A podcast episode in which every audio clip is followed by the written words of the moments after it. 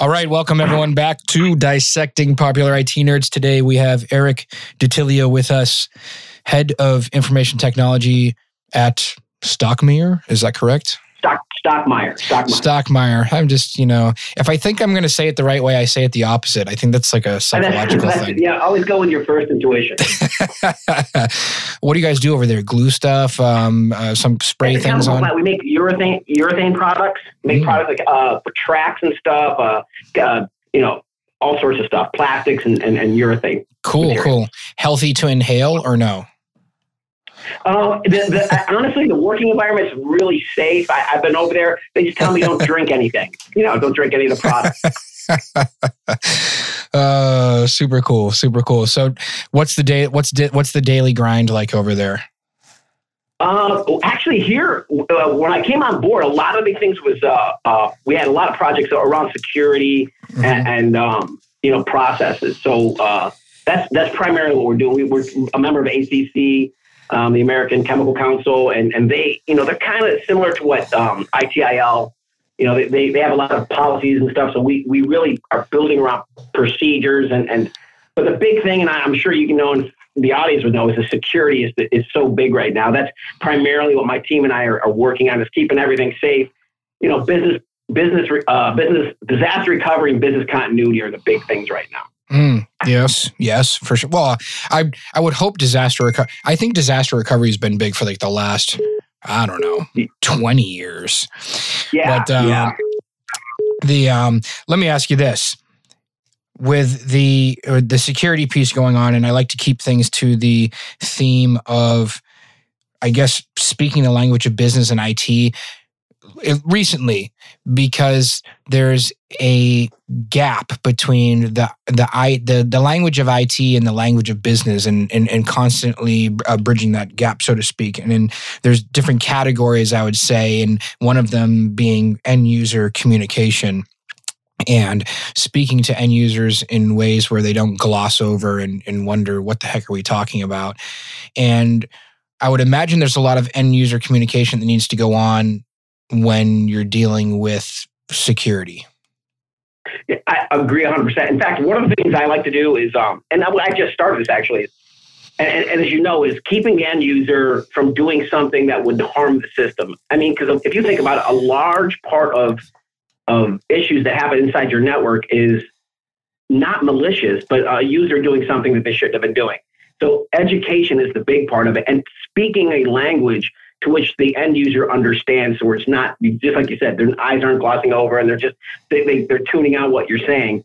Um, but what I like to do is I, I send out questions like, "Hey, do you know what this is?" or you know, little quizzes and stuff, or just you know, try to get people familiarized with some of the terminology that we use.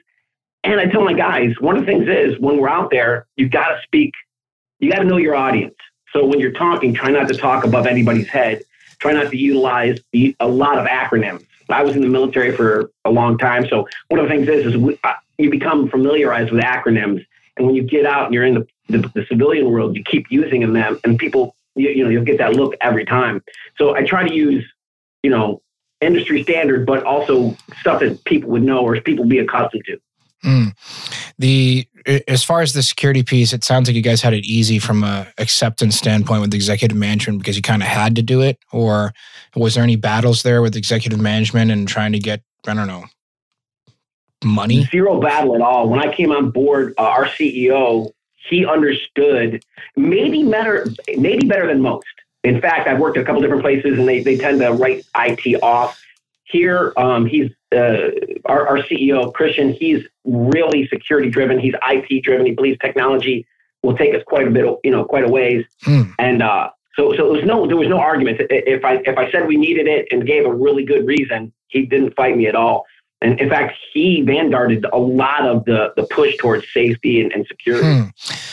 Why do you think that is? And is there any insights there for? Because obviously, you, you've worked at numerous different places. We all have. At a, once we get to a certain Yeah. point in our career, and there's different cultures, um, vibes, I guess, so to speak, and views of technology, whether it be a cost center or a business force multiplier or whatever it is.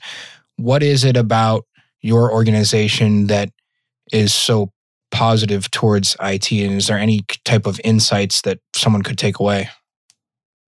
Well, I think on the on the leadership side, on the senior management side, they're educated to to the technology. Um, they see it as a they see it as a uh, um, as a jump off point, as something that utilize. They, again, it's a, full, a force multiplier. Um, not to mention, we sit uh, we have offices in Germany, the UK, and France, and as you know, Europe is having a struggle right now um, with what's going on over there. So I think that's a big thing he holds, you know, at the top of his thought process.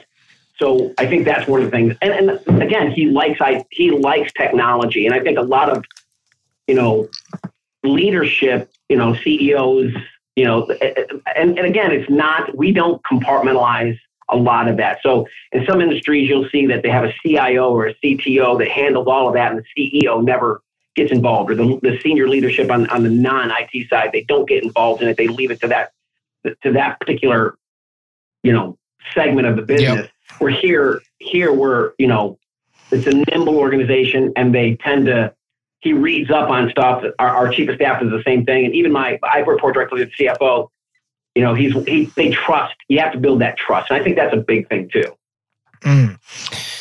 The uh, reporting to the CFO, the, we, have, we, we definitely have two different languages there. We've got, um, you know, your, your, your networking languages, and then you've got your I guess profit and loss, so to speak. You know, uh, the I hear, ledger. I hear the P and I hear the P and L statement at least once a week. Okay, so so how did you how did you come to learn kind of that those different language terms, whether it be whether it be gross margin, controllable costs, ledger, um, you know, EBITDA, and, and stuff like this? Like, what is there? Did you come to learn that over time, or do you know it now? I do, I do, and one of the things is, um, and uh, uh probably several of the guys out there in the IT world will tell you, SOX compliance.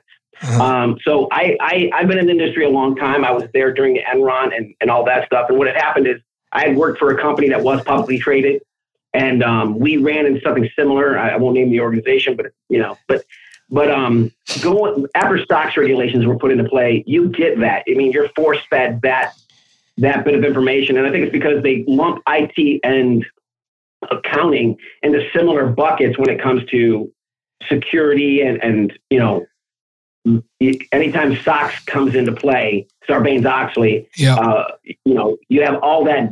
You, you know, you're working with the accounting team to, to you know make sure that you're you, you have policies procedures and all that stuff into play and and there's a lot of uh, intermingling that, that happens with the language so you you do learn it over time people love to use i remember in the past life of working in the corporate world, people loved to throw around, that's a Sarbanes Oxley violation. Yeah. yeah I, I, everybody wanted to be the Sarbanes Oxley champion until it was time to do Sarbanes Oxley stuff. you didn't file that correctly. Um, oh yeah. separation. we have to have separation of duties. I just remember this big filing cabinet and someone yelling about a Sarbanes Oxley violation.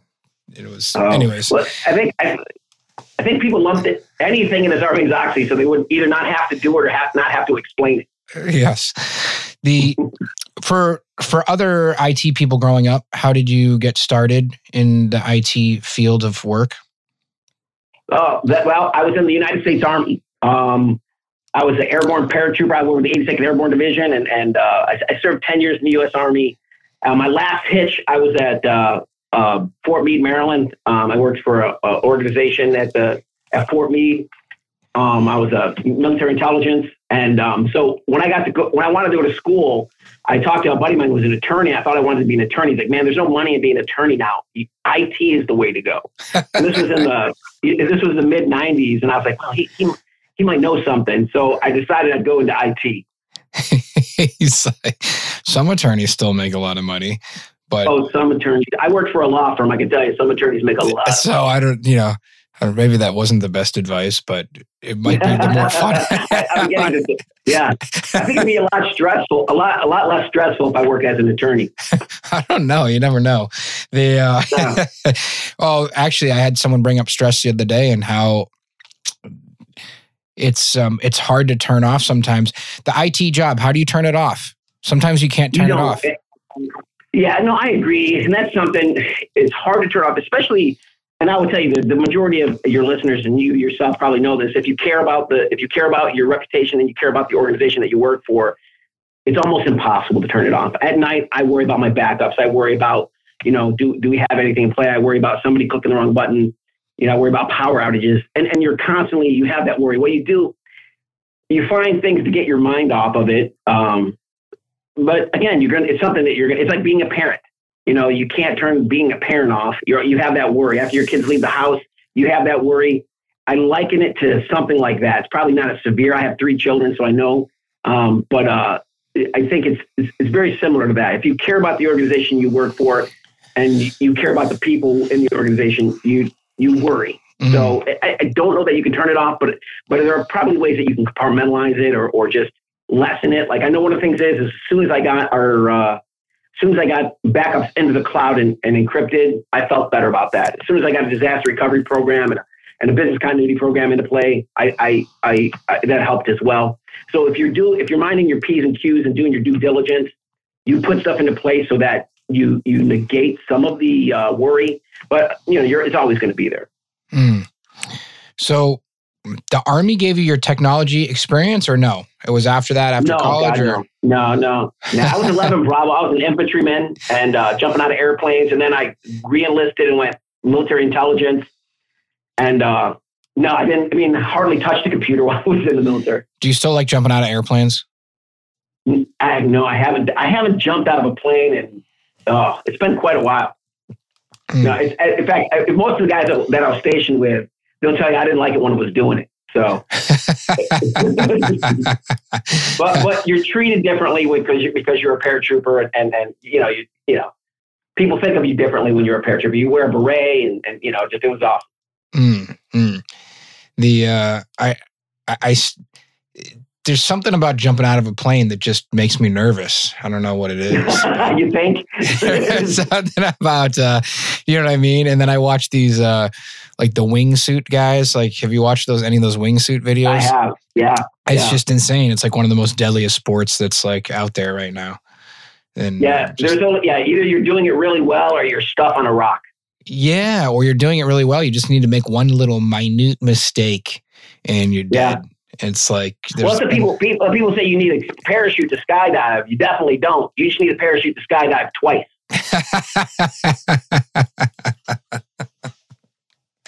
Uh, uh, oh man, crazy. So so no so so you just went to college to get into technology. So you weren't like a nerd growing up. Like you weren't playing with computers or anything like that. Do you remember your first computer? No. I'm, but funny enough is when I was in, I graduated in 1985. Um, we had a um, a Sperry like a like an imp unit at the school that that they showed us how. That was about it. Um, so in the 80s, computers weren't huge. They weren't a big thing back then. No, no, there was like punch cards at most. Well, no, 85. We had Apple IIc, I guess. Yeah, yeah, yeah. We we talked about the Apple, but no, I, um, I was I, I ran home and joined the army. I ran away from home and joined the army. Yeah, but I got out of the army. I went to Duquesne University and and uh, Saint Bonaventure Mm. to get you know to get. But but I worked I worked in technology while I was going to college, which really did help. Okay. What was the most Yeah, helpful? Um, as far as being immersed in it, same as like learning a language or something. Being immersed in it, and you go to you know you go to class at night, and you're like, oh, I just did this, or I know how to do this because I did that a week ago. Or so there were things that that you're doing in the real world, and I would say that IT, similar to a mechanic, it's best to learn hands on. Um, I think doing it while you're uh, that's one one of the reasons I really like trade schools or you know these these two year technical programs. I mean, Yeah. They're fantastic because it's all hands on. You're immersed in the training, and they teach they teach you like it's a job. So I Mhm. think being immersed in it really did help out. And again, I, I have obsessive compulsive disorder, which I think a lot of IT guys do have that. Uh, You know, you know, so uh, that was a big help too. And having the regimen of being a service member, um, you know, that discipline helped out as well. Mm. Where does it get in the way? Where does OCD get in the way? Um, well, honestly, I have OCD so bad that if I don't make my bed every morning when I wake up in a specific way, the world will end. So that gets in the way. Um, That's crazy. I remember my friend. He's like, I could not go to bed at night. He, my, I had a friend OCD. He's like, I just, I cannot go. He's like, in school, he kind of like, I don't know if he taught himself out of this. He's like, but I could not go to bed unless I was laying lengthwise, like width, the width way across the bed, upside down, with my head looking a certain way, and flip off the light switch this way. Like I just couldn't not go to sleep unless I turn the light off that way. Wow, that's that's a that's a different. Yeah, I don't. Um, I think I think the big thing with me is when it came to OCD is doing things in a very specific manner. Yeah, and and uh, you, you in, in our, and you know this in the IT world, you can't be too regimented. You can be organized. You, you know, yeah, it's like a blessing. It. It's like a blessing exactly. for you. Yeah. Oh, yeah. So, well, my well, my shrink. I tell her it's my superpower, but um, you know, this is great. Yeah. Uh, it's my superpower. All right. So what yeah, else? We got to hear some more. Maybe we'll turn into an OCD show. OCD IT. Okay. Um, OCD IT. Well, I think a lot of guys in our in our industry are obsessive compulsive. What else? Um, okay, so you got to make the bed a certain way, like military style. I do make my bed military style. I, I corner the sheets and do all that stuff. Yes. Okay. So, well, we all, I mean, I can't remember who's the guy, who's the the motivational speaker that talks about making your bed every day. Anyways, I can't remember what it is. Oh, the Admiral? What is his name? Admiral? Yeah, basically, you know, it's like one of those, you know, uh, what do we say, viral videos or something talks about, you know, making his bed every day. What else do we do? What is there any other OCD things throughout your day? Oh no, I no. When I when I go, you know, I have a shower at a specific time. I dress a certain way. I just in there. There, I have a morning regimen. When I was working in, I worked in Pittsburgh for a law firm, uh-huh. uh, and uh, when I would walk to work, I had to cross. When I crossed the street, I had to walk a specific way on one side of the pole and then cross over to the other side of the pole. It was it was a whole it was a whole weird thing. Um, but that's that's like I, mean, I don't know how well that helped me out with IT. It sounds fascinating though. It's to me, it's like no, it's uh, definitely not. Yeah, it is, man. It's it's. Um, I mean, I'm, I'm I mean, I'm, I'm, not. I hope I'm not offending you. I just it sounds amazing. Not at all. Just, not, I can't. Again, I was in the army. You can't offend. yeah, William McRaven. Yeah, William McRaven. He was the Admiral McRaven. Okay. Okay. He's the guy who make your bed every morning. Does it help? And, and when I go home, when I leave work and go home, I go to the gym. But after I'm done to the gym and go home, my bed's made. I don't got nothing to worry about. Yeah, yeah, exactly. Even if I had a bad day, he says, even if I had a bad day, at least I'm coming home to a nicely made bed. I don't know if that works though. I think if I had a bad day, I go home. I'm thinking I'm not. The last thing I'm thinking about is in my bed. My bed is made. Yeah, yeah. I want to tear it up. They, um, I actually think that I actually think the way I made my bed ended my first marriage. oh man, that's possible. Although yeah, I, well, I would tell her not to make the bed. She was hard headed. You're like it. You know, is like you're like it ended my first marriage, but it it made my second marriage. I, like, you know what I mean? Because like I don't ever yeah. make the bed. I'm like, honey, why? Oh well, I got stories about a second my second marriage too, but I don't know if they're. we'll have to keep okay. The um, she had more dates than I did. Uh, um, jeez. I'm jumping out of a plane, honey. Um, jumping out of the. Let's talk more about some of the some IT stuff. The okay, and I want to hear your I'm I'm looking on kind of like this like wheel that I could spin of topics that we could talk about. The it doesn't sound like you have a very hard time influencing executive management to buy some something in IT there. Um, how about really? how about how big a team do you have? I have three. It's three of us, and again, it's a nimble team. I have uh, me and a network engineer and kind of a technician. He's a like a senior level technician.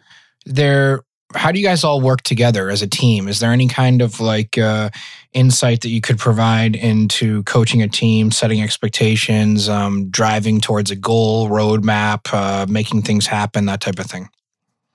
Well, uh, one of the things is is being a mentor. Um, the guys I work with now, they, they uh, one is I think this is a second position, and and again, like you said, IT guys tend to move around. We tend to move to, to move up, we move out. So um, so in order, one of the guys I work with now, he he's kind of a younger guy. He's like mid thirties, I guess. I'm, I'm, not even that old, but um, being a, being a mentor and, and learning what the strengths and weaknesses are of your team and the personality. So one of the things is if you if you have a guy that's good around people, um, you want him to be out there. You know, you want him to be forward facing. So I think that's something that's important is knowing the strengths and weaknesses of the team. And again, as a manager, my job is to backfill when when they can't do it. I jump in, um, but being understanding and regard and remember that that you have humans working for you, that they have lives and they have needs and wants, and, and be be there, be a mentor to them, and be a understanding, and they'll work for you. one of the things I say is that we succeed as a team, but if we fail, I failed as a leader. So, and I take that to heart. One of the things is, is I want I want to guide and direct. Um, and if there's an issue with it, you got to take that on. You have to be accountable. And when your team sees that you're accountable, they'll they'll definitely perform. And that's that's a big thing. Is if you're to say it, you got to do it. And, and you know, be be a great. You know, think of yourself as a leader rather than a manager. Mm, mm. How do you how do you stop from just how, how, do we bring the team together to stop just managing the the blinky lights and and keeping things up and running? Is there any is there any light at the end of the tunnel in IT, so to speak, as far as you know? building a self-maintaining system and you know putting your legs up on the desk and sitting back and being like ah it's over if you're if you're that kind of guy i guess there, there you could um, no, yeah. they, I think the answer is never. I think the answer is that's yeah, just yeah, like a, that's like a really no answer. that's a uh, that's like a mirage, you know. But there's got to be ways to make is. life. There's definitely ways to make life easier and to offload, um, you know, workload and to make things and, easier and, on yourself. And that's a great question because if you think about it, the way that you can negate some of the problems, some of the stresses, to make sure your team is ramped up and knows what you know. I think, and I, I'd like your opinion on this as well, but IT guys, especially in smaller groups, they tend to, um, what's the word I want to use? They tend to uh, hoard knowledge. Mm. You know, they don't want anybody else to know what they know because you know, then then their job is not their job is not secure. They think they're they're in jeopardy. I think everyone don't does that, that in general. Yeah, I think everyone does yeah, that. I think people want to hide their people want to hide their um, secrets. They want to hide their um, skill sets. yeah, because they're yeah. more val- they're more valuable if they do. But really, you're more valuable if you can, you know, I guess share it. Yeah, lead people and do all that. Yeah, I've definitely known a few IT guys that kind of kept the keys to the castle, so to speak. Yeah, and, exactly a great statement. Yeah, yeah. And I, I just I'm thinking of one now, which was and what really what really what I think he did was create silos what he ended up doing was creating yep. silos in his company because he had complete control of the network. So imagine a network, a 10 gig network with uh, 300 locations, and you've got this multi faceted like you know like this just amazing beautiful like WAN like a 10 gig WAN right and um you're that's your baby you're you're you know but the company's so big that you can kind of hide away in the the server closet so to speak and there's other aspects of technology within the company that you could have affected and really made a difference on not only to the bottom line or you know efficiency and everything but you could have really ended a bunch of outages but you didn't want anyone touching your network. So here here and here's the here's the example right? You have a 10 gig network but then you've got hundreds of MPLS like VPN on net circuits running um, uh, 150 different phone systems. Yeah. Right. So, and a person that I remember with a spreadsheet managing the daily outages. Oh Needed a spreadsheet to manage the tickets of daily outages of all of these different PBXs running off of this older kind of MPLS slash PRI and insanity type of stuff. And so, anywho, um, it could have been solved very, very easily via like, you know, a software defined networking solution with some SIP trunking. Oh, you yeah, know, that- and, yeah. and running over like this, you know, like you have the highway, like the, it's like the highway's there, and you're using like the dirt road off to the side because there's no on ramp to the highway. Like there's no like, no, you're not, you're not getting on my road. You need to pay a toll that- you must pay a toll. you know, it's just hurting. The, that's how I saw the the interworkings of the politics in that company. And then you had um, maybe a CTO at the top, revolving door of CTOs and CIOs with other massive technology, all kinds of other technology issues that kind of where this this network guy could kind of hide out in the background because all the other issues were so problematic that he was just like, I'm just I designed this network and I'm gonna sit here.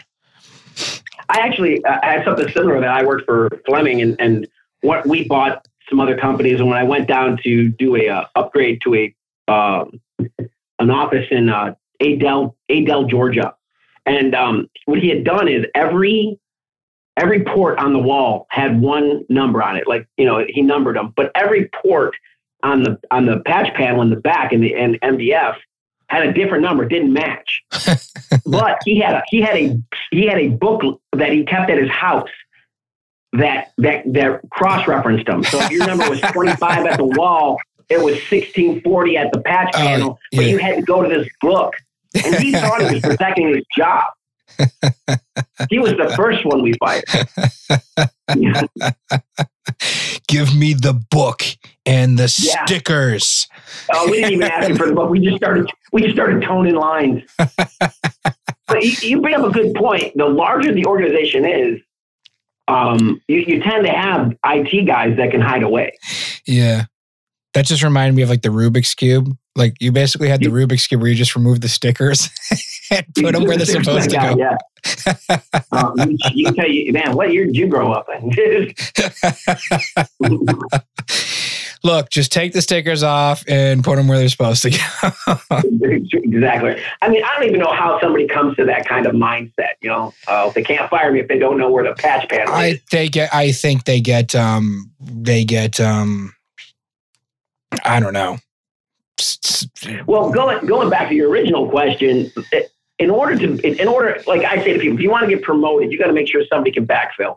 The only way to, to get backfill is to teach that person coming up. So you've got to share your knowledge. Yes, yes, and that was one of the best, one of the best um, companies I ever worked for, and uh, uh, uh, uh, a colleague of mine now, former boss, um, basically said, "Okay, you're, you're promoted. Like we, we want to promote you, but you can take the job when you've filled your position, when you've trained someone." Yeah, that's a good.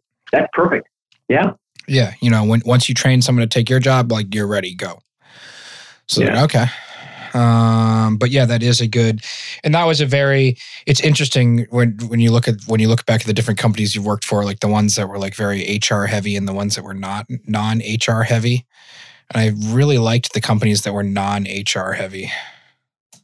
Uh, well, my HR managers listening, so I'm not. Gonna, no, I'm just saying, like, well, it was weird. Like, I left, I left a company that was very by the book, right? And I, yeah. and I appreciated that from the standpoint of like maintaining, and enhancing people's self esteems and making sure everyone's treated equally and all that other type of stuff, right? And then I went to a company that was maybe more like your military days. And uh, I was like, at first, I was like shocked. I was like, "How dare they?" you know, like I'm going to call the 1 800 HR number. And they weren't maintaining and enhancing self esteem, you know? But what I realized Oh. was, is man, I thrived. I really thrived in that environment and did really, Oh, really well. And So uh, I worked for oil. I worked in oil and gas, and um, I don't even know why we had an HR manager there. I mean, it was uh, they it was just, insane. I just to have one. oh, we I, should, I can't imagine the stress that she went through on a daily basis. I mean, it was insane. she had to do the exit interviews. Come on. That's exactly right. That's exactly right. She was there because some law somewhere said that you had to have an HR manager. Yeah, yeah, I, exactly. Um, Yeah. Those makes for some good Yeah, stories. gas are notorious for that, though. Doesn't it make for some good stories? You could do a reality show on it. You know, we don't. Oh, you definitely could. Oh my God, yeah. Yeah, it's it. We, we you and I have probably seen stuff that because I I mean I was in telecom back in the day and it's it still is the wild west. It really still is. You know. Oh yeah. Meanwhile, pharmaceuticals used to be used to have be able to have pharma, pharmaceutical reps and they would go wine and dine doctors and they had there was no laws around it and you're wondering why a doctor's prescribing more drugs than anything. You know, and that's just the truth. Yeah. That's just the truth. Um, and then they cracked down on that. But there, there's none yeah, of well, that. thank God. Yeah, I know. Maybe I don't know what's going on now, but the the uh, everyone in my family is a doctor, so I used to like you know as a kid. Oh wow. At, my dad had this. My dad had like a uh, a forty two foot. No, thirty-eight foot Viking with like two twin diesel engines in it. Like this is a boat, right? Ooh. Sport sport fishing boat, right? Out of Kennebunkport, Maine. And um, Oh wow. actually, all the pictures you've seen taken of George Bush fishing ever were all taken from my dad's boat. And he oh was a, man. yeah, yeah. So he was a he was a a doctor. He was like the doctor from like almost like stereotypical out of Caddyshack, almost. You know, like worked. You know, Really? golf on Wednesday and Friday. You know, and take a couple months off in the summertime and and and be a captain. And you know, he had his captain's license, so he would do sport fishing. And um, but I just remember as a kid, like you know, the pharmaceutical reps would rent my dad's boat to talk to him. Oh really? Yeah, you know, he said like all these pharmaceutical reps would come on. My dad would be like taking them out and stuff. And here I am, like a little kid in sixth grade or whatever, like not really knowing. I'm just like, you know, first mate or something. And there's pharmaceutical reps on the boat. And, and I remember my dad one day like, oh, they they shut that down. You can't do that anymore. Anyways, Oh. Well, yeah, he was making out on both ends. yeah, I know. It's just somewhat crazy. Yeah, that's just the reality. Um, yes, I'm nothing like that, by the way. Um, No, I learned, Dad. Thanks, Dad. I I learned. I get seasick. oh no, I love boats. Don't get me wrong. Uh, And uh, and I'll go. I like water skiing too. Yeah, just done a lot of fishing. Um, anywho, we don't need to get into my. We'll bring my shrink on. Can, does your shrink have an opening? Like, well, she's in Pittsburgh. okay, I'm gonna do. Everything's done via Zoom now. How? Oh, good question. It is. You're right. So, did COVID affect? Does that affect? Or did that affect you guys at all? Or I mean, what it definitely from home? did. It definitely. It definitely did, and I think um, one of the things is, is that uh, we we wore masks in the office, and they they they staggered shifts. Uh, they did a, I mean, we did a really good job. And again, the boss, the, the leadership, they they um, were understanding. And again, we it, it did run its course through the through the uh, through the organization. We had people that were out. I, I never got it surprisingly, but both of my guys did.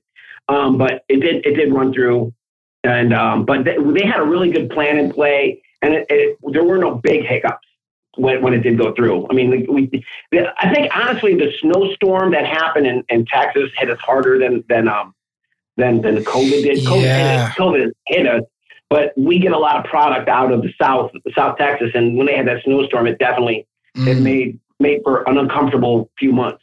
mm, mm. As far as just delays and stuff, how is that picked up? How is that in general? How does IT affect um, production in your organization? Are, are you guys involved much in production or uh, other? all the systems yeah, Yeah. all the systems run on our network so um, we have giant uh, reactors that that um, that have you know they, they utilize software to, to make sure that the chemicals are mixed properly and that um, dosages are added the correct in the correct amounts and stuff. So we're, we're a pretty big part of it. Um, but again it's it's it's software centric but um, it's you know the systems are well put together so that we have you know we monitor them and we're called sometimes but for the most part uh, they're not too hard. But again when something does happen you know again it's right back up to that worry monitor it goes right through the roof yes, yes. The let me ask you this: When you were just getting started in IT, what was one of the biggest like problems, you know, frustrations or concerns that you had that you were dealing with, and and how did you overcome that? I think the big, well, one of the things is speed. Um, you, uh, you know, when we were coming in, T1s were the big, you know, if you had a T1, wow, you, you know, it was like a gigabit network back then. Um, the T1, the T, you know, getting, getting telephony and and uh, you know just internet into the building. The internet became kind of an important factor in in the way we did business. Um, and again, security wasn't a big thing then. We never, you know, you hardly worried about security, and when you did, it was a virus. Um, and then you know every and everybody and their brother had a virus protection software package that you know made your system extraordinarily slow and really didn't work very well. um, that that was the thing is is trying to complaining people complaining about my network's too slow and I can't get my emails and blah blah blah. So I mean it was that was the thing. And again, not much has changed. People are still complaining about how fast things are, but um, that that was another that was the big thing. And again, you were kind of um, you know painted into what kind of technology you could use. I mean, Dell was big, Gateway was big when it came to business machines. So you know, you either had a Dell or you had a Gateway.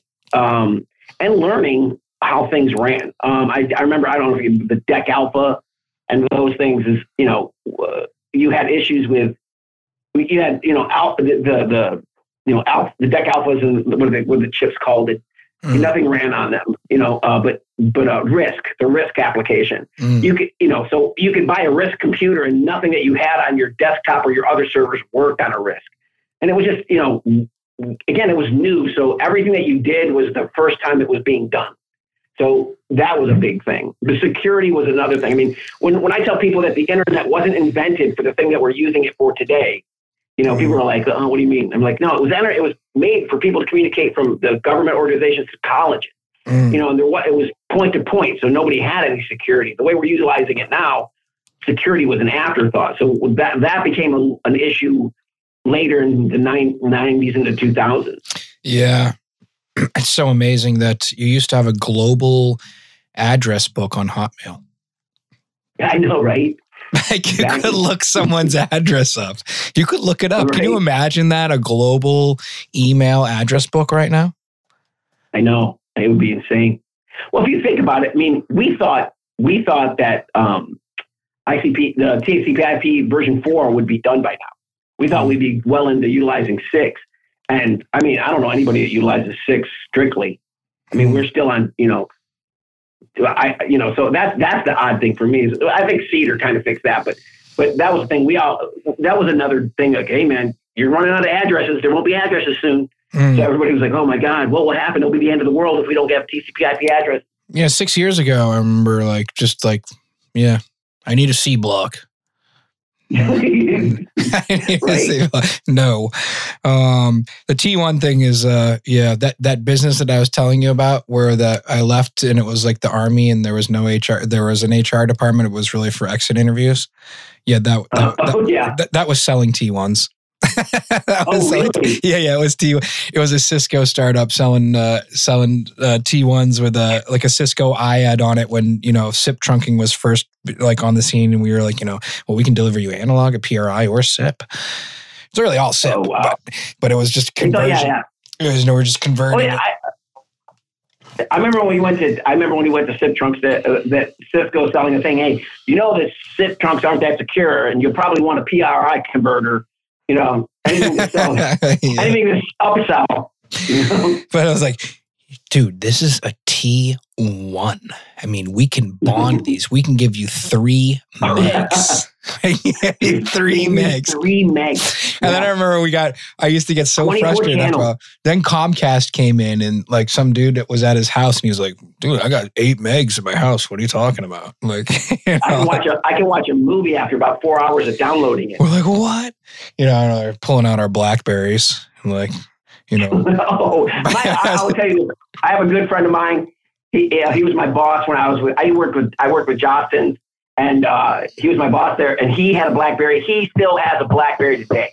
I don't know how it's working. I don't know where he's getting it from, but he still carries a BlackBerry. I loved that phone so much. I, I like the it. Pearl, the BlackBerry Pearl. Yeah, just uh, the messaging, the whole BES server thing, and the messaging, and then some kid on my team, way younger than me, had this i the first iPhone, and he was like, "Phil, this oh, is yeah. so much better." And I remember getting so angry at him, like, "No, no, it's not better." I was so angry. He's "No, but look." He's like, "Look at what this thing can do. It's crazy." He's like, "Just," I was like, "What do you mean one button?" Like, you know, I'm like, I'm like losing my mind watching this thing because we, at the time we had, you know, like BlackBerry was like a big big part of our like like portfolio at the time, and like you know, iPhone was like exclusively through AT and T. Remember, you only 18 you could only get it through AT and T. Remember? Right. Um, exactly. Anyway, so I just remember that was like I was like, this is gonna kill us. it, it killed well, BlackBerry. I, I remember you had to set up a, its own server in the network for your.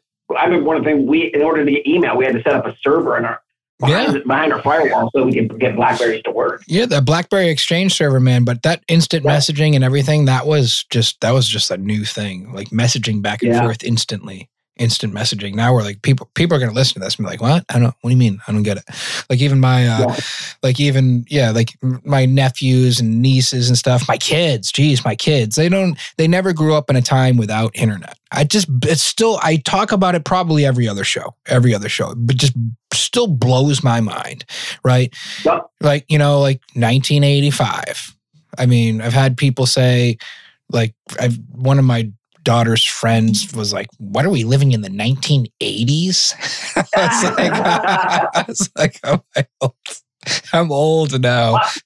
When my kids don't know what it's like not to have a cell phone. Yeah, it's crazy. It's it's it's. Well, my kids have never seen a cassette before. Yeah, that's wild. That is wild. Let alone an LP. My daughter knows what records are because they're making a comeback. But yeah, because it's like oh, cool. Okay, yeah, just that, yeah, yeah oh, records. Just because it's like a th- yeah, just because it's. I'm gonna be totally honest with you.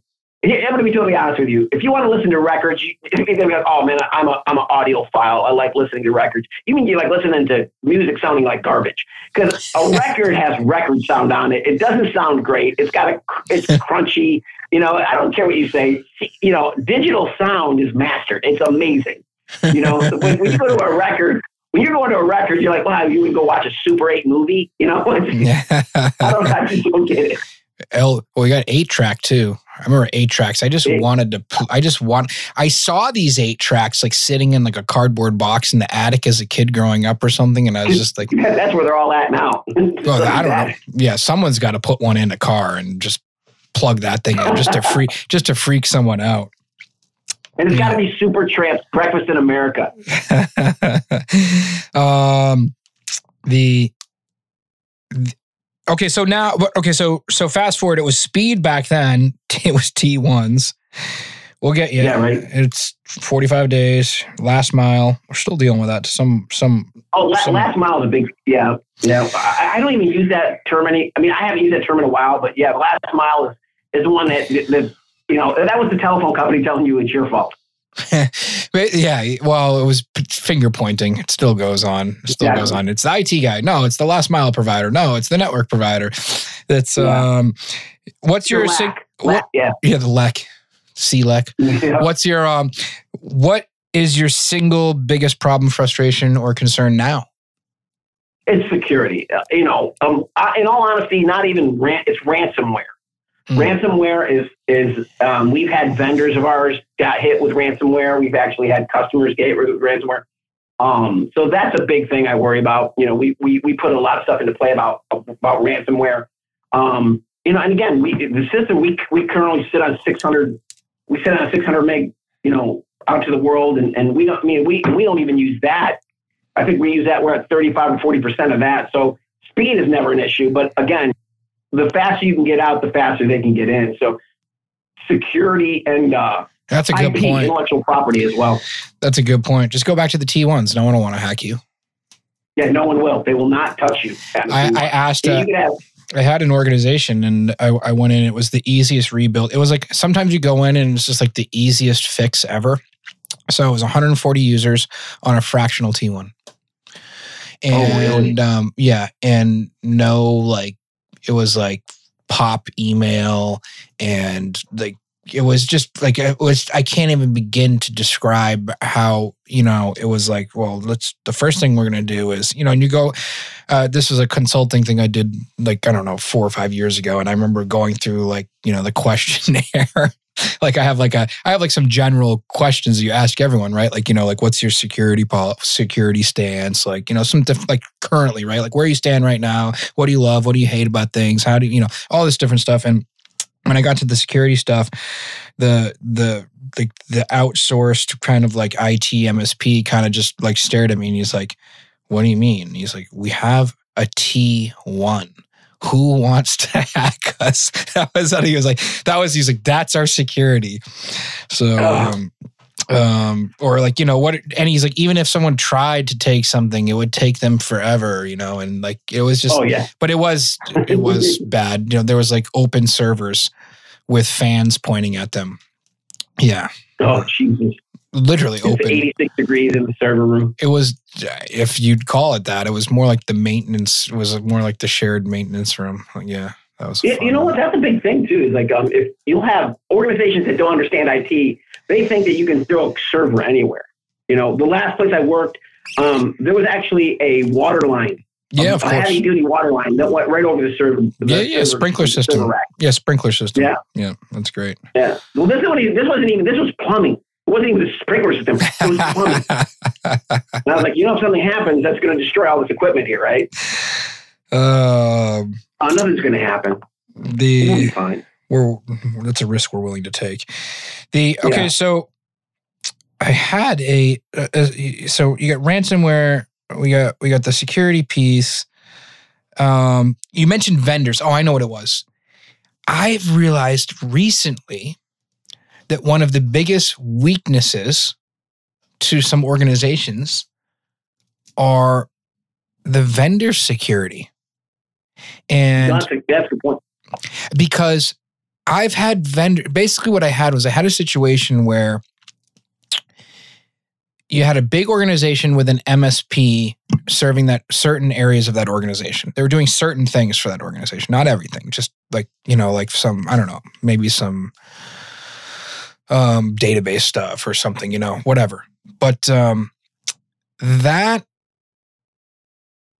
they a, a- project came up for bid inside the company and that msp wanted the project so bad that they shared basically the internal network map all the ip schemes and everything with all the vendors like across the board like right away without like i would assume there was an nda in place and things like that but i came upon their entire network map ip scheme everything with um and I and w- without any knowledge of them knowing without the IT manager knowing how so I basically went to the IT manager I was like hey um I was like do you know what that um I have this and he's like no thank you very much Really? Yeah. That's insane. so the point is money is a very um tempting thing to people and the vendors that we deal with often are their their primary goal is to sell and to make a profit and to grow their company and to sell that company. That's their Yeah. primary. Their goal is the same goal as your company is to, to make a profit and to make money, right? And a lot of times we trust uh, we trust our vendors because they come in and they shine up well and they show Gartner Magic Quadrant and Frost and Sullivan and blah blah blah, and you You know, we're a we're a partner and we're going to be a partner and da da da da da, and then you know then you get off the Teams call or Zoom call and they're sharing your network map with everyone. Yeah, that, that's well. I, again, yeah, a favored nation um, um, vendors is, is one of the things that I, I, I, I, you know, once I get to a vendor that I really like and I, I, I've worked with for years, I try to take them wherever I go. That's that's a big thing. But you're 100. percent I've I've dealt with um, I've, in fact, one of the vendors here that we worked with early on. Um, they, you know, my boss was on the phone with them, and they're like, "Hey, you know what you could do? You get rid of your whole IT team, and we will support you." yeah, classic. And like that, and my boss is telling me this. I'm like, well, guess guess, guess who's not getting a renewed contract? uh, amazing. Well, And that's when. And, how can you trust somebody that would do that? You know? it's um, I would say eighty percent of the. It's the classic 80-20 rule. It's the classic 80-20 rule. No, you're right. You're right. Yeah. Well, in, in all honesty, companies, regardless of their size, you have to have an IT team or an internal IT person or IT IT team. Yeah. Um. So, and I have to, I have to get off in four minutes, but um, I can already hear- internal IT yeah. Go ahead.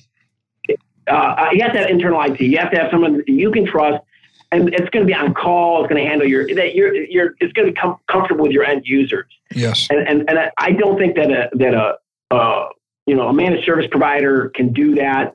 Um, I think they're good for something, just like you said. I mean, ordering equipment or getting some some auxiliary. They can't be um, completely. They can't have complete ownership in the company and completely in alignment with the vision. Eric, uh, been 100%. been an absolute pleasure having you on the show. If you had any one uh, piece of information to send out to the other people listening, or anything like that, what would it be? Listen to the show. Um, Thank you. Uh, Sounds great. yeah. Uh, no, it was fantastic talking talking to you. I mean, I, uh, they think uh, this is awesome, and I can't wait to. I, I will log on to listen to some more of your shows. But this has been, been fantastic. And, and again, one of the things is is try to minimize the stress. You know, try to try to put stuff in the way that, that, that the bad guy can't get into your system, and Yep. you know, treat everybody well. Thank you, sir.